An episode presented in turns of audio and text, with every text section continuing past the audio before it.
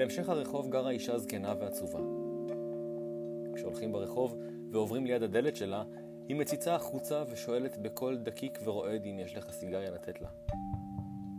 בפעמים הבודדות שהיא פתחה מספיק את הדלת, אפשר היה לראות דרכה הרבה עוני, עליבות, לכלוך ובלגן.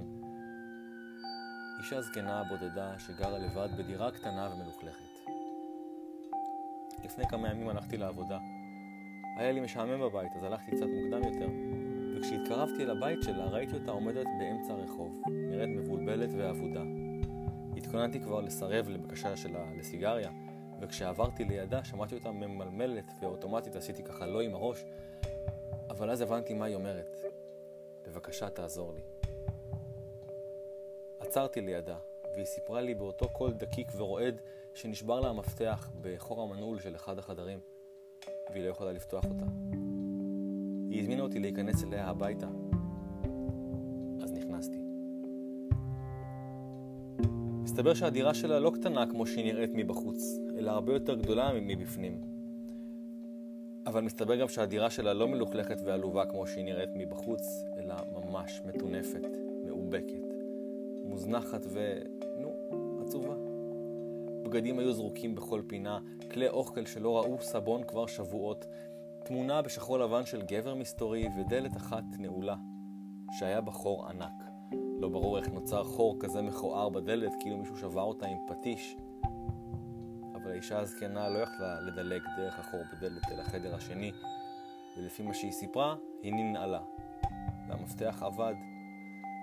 דרך הדלת ראיתי עוד בגדים זרוקים, מיטה שנראה כאילו לא השתמשו בה המון זמן, ועשרות תפוחי אדמה מתגלגלים על הרצפה. משכתי בידית, אבל הדלת לא זזה. האישה הזקנה התחילה להסביר שהיא נעלה והמפתח נשבר בחור המנעול, ועכשיו היא בכלל לא מוצאת אותו ולא יכולה להיכנס, ומה יהיה עליה ככה?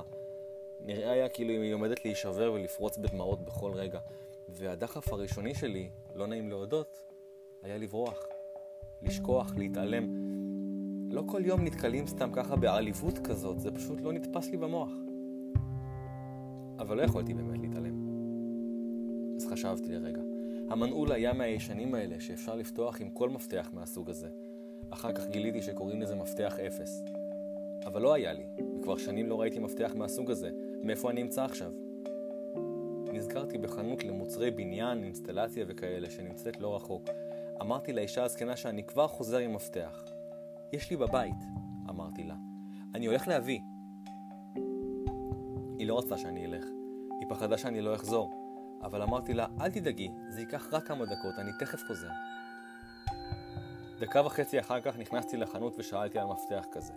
אחרי עוד כמה שניות כבר נפרדתי משלושה שקלים וקיבלתי מפתח. חזרתי אליה.